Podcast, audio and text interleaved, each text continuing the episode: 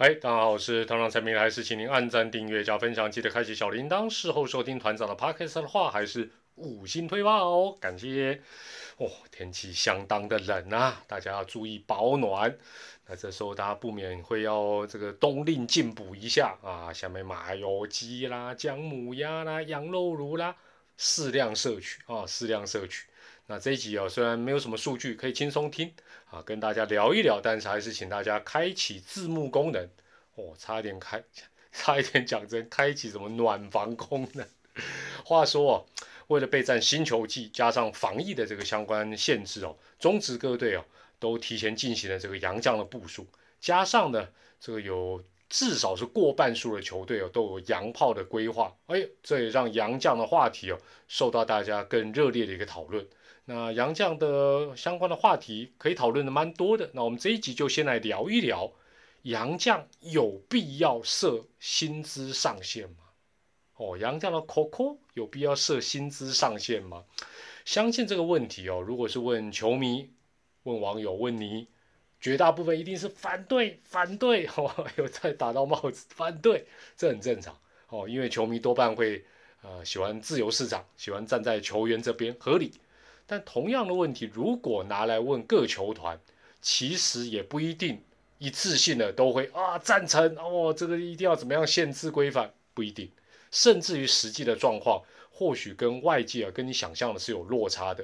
也就是说，大家普遍会认为说，球团母企业家大业大的，就一定会倾向自由市场，不在乎军备竞赛，完全不怕钱斗，放马过来，哎。这真的是不一定，很简单的道理了。团长马上就不是不是泼冷水，我马上举个例子，大家就懂。如果真的如大家有些人、有些球迷乐观的想象说，哎，很多球团或大部分球团或部分球团预算无上限的话，假设预算无上限，钱用不完了，FA 市场不至于这么冷清吧？没错吧？另外。帮萝莉争取到萝莉条款的宇宙帮，也早就该跟萝莉达成协议，钱不是问题呀，不是吗？想象一下，再想象一下哈，有时候只要球团的大大一句话啊，很高层的一句话，球团的经理人就要尽全力的使命必达。问题这一句话很可能是很两天平两端的哦，两极化的，或许偶尔是。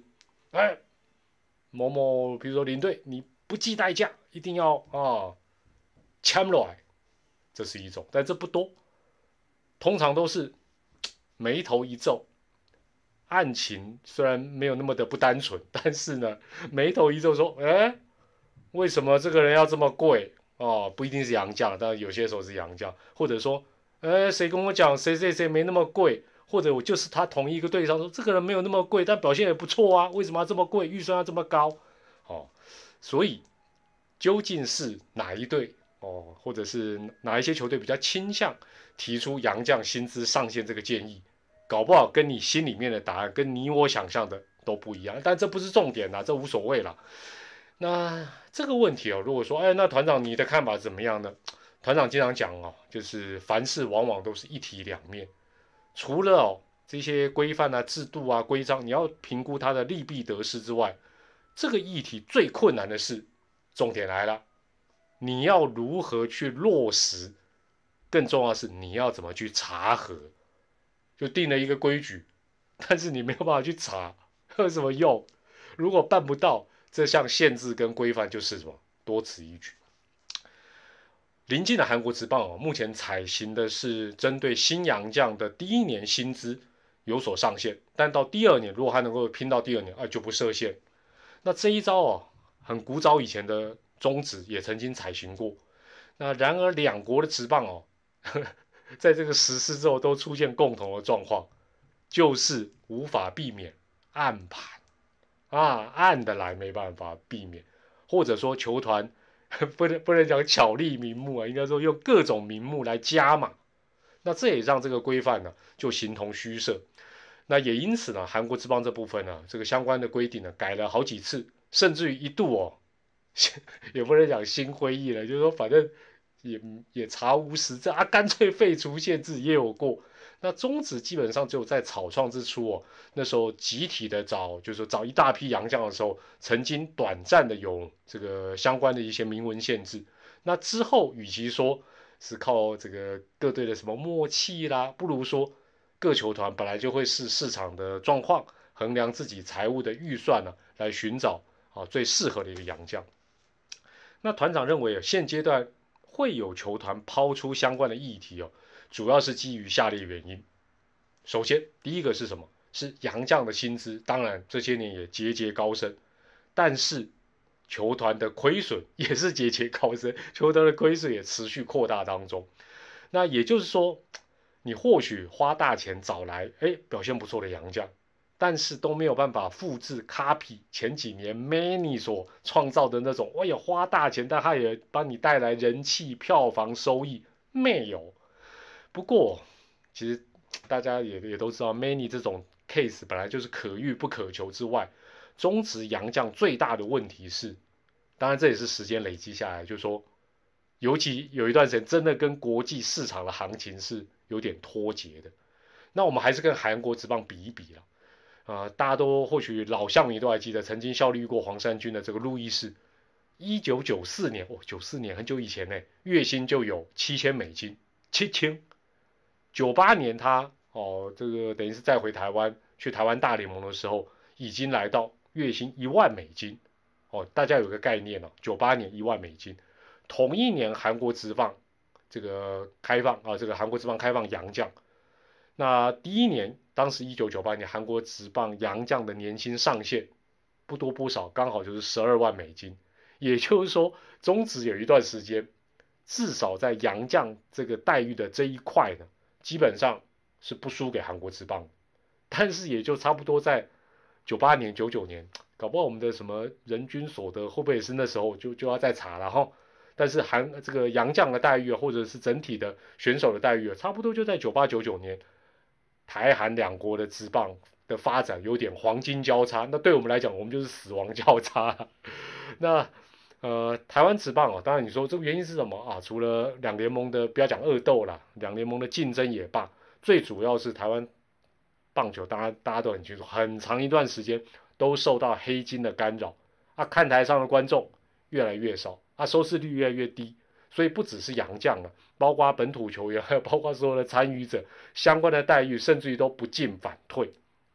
但讲个比较直白的，这些台湾发生的阿萨布鲁的事情，啊，那是你台湾职棒自己的事情啊。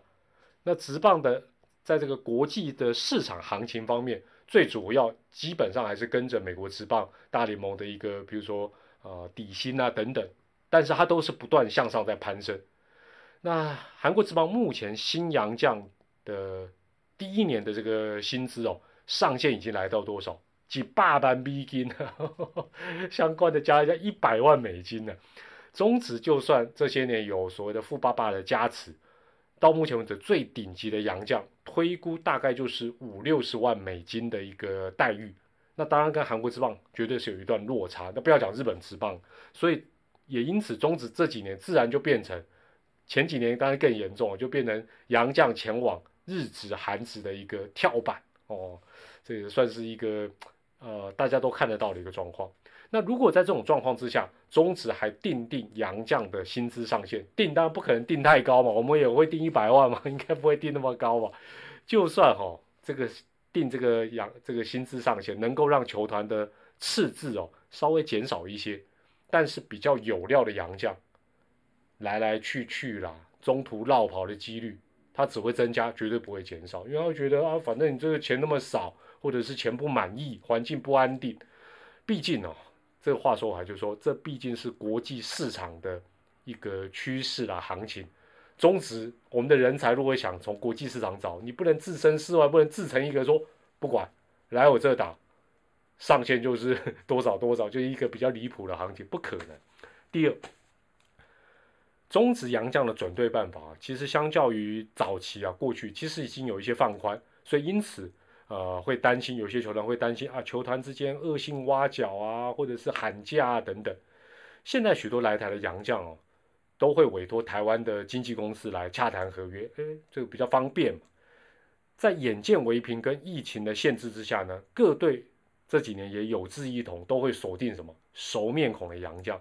除了想办法要留下原本在球队里面不错的洋将之外，直接挖其他球队的洋将，绝对是一个最有效率的一个方式。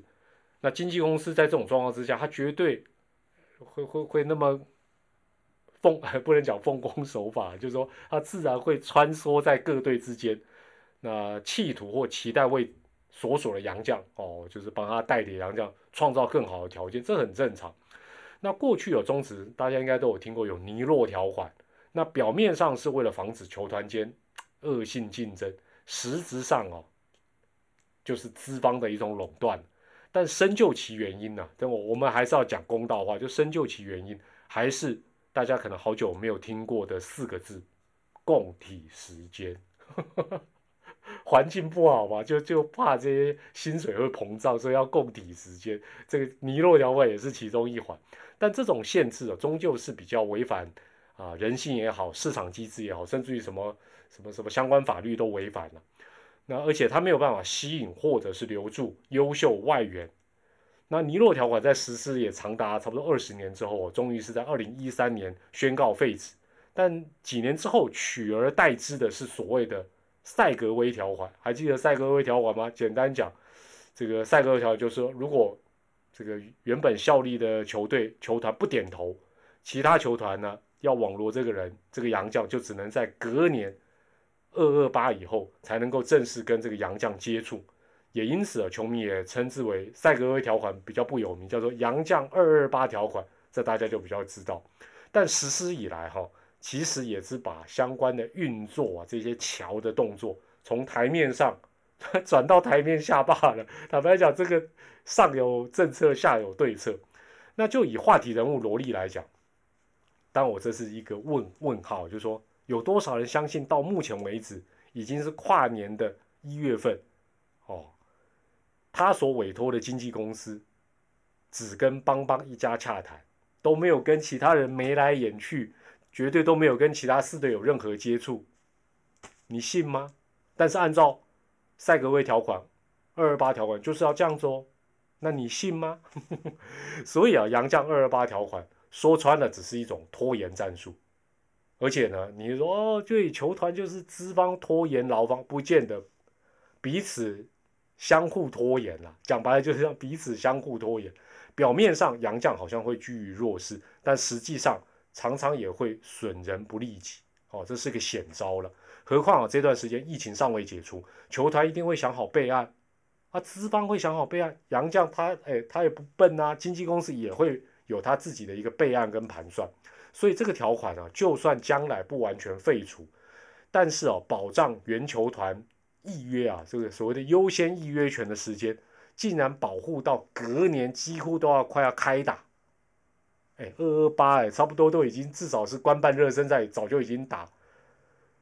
你真的就算能够达到这个反挖角的目的，但是我觉我觉得就是说，对于舆论的风向啊，球迷的感受，应该也都会让球团背负一些不好的一个啊骂名或者是代价。总的来看哦，呃，团长觉得只要牵扯到钱的部分，就算是有人建议什么薪资透明化。薪资透明化，最后也是表面上的透明啊，每个都写月薪两万五，你信吗？何不如啊，其实就交给市场机制啊，自己去运作了。那中职会有自己的一个一个平衡会出现。那以中职过去的历史来看啊，其实也跟日职、韩职差不多。哪些地方差不多？就说资历好哦，金春名啊，身价高的洋将。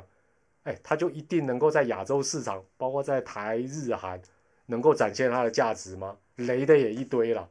另外，挖角，哎，我就挖别人的洋将，这一招日韩也常做啊。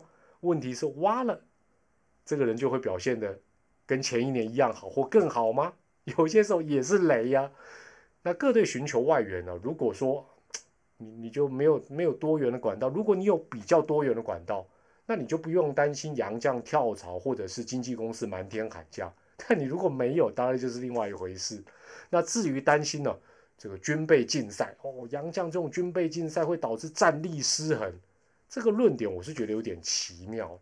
因为包括中职在内，职棒最主要还是靠什么？靠选秀来平衡战力。如果说连这个占比没有非常非常高的洋将，都要采取齐头式的平衡哦，这样的一个方法，除非台湾给的待遇是全世界最顶尖的，否则你球迷要期待什么比较有话题性的洋将来台呢？那如果说球迷都不期不待，找来的都是平庸之辈，你球团要怎么创造更大的收益？那这不就是陷入了另外一种比较负面的一个循环，算是？共体时间二点零呢，不就是不就是变成这样吗？要相信这也不是大家所乐于见到。那以实际的状况来看，啊，假设真的有球团正式在联盟的内部会议提出，我个人觉得过关的几率应该也不高，除非他提的案子合理性面面俱到，包括方法等等，否则的话，这个案子就算真的有人提。过的几率应该也不会太高了，好，我觉得这是我个人的看法，不晓得你的看法又是如何呢？也欢迎你用留言跟我们分享。我是团长蔡米利，天人还是祝大家健康、开心、平安。我们下回再会，拜拜。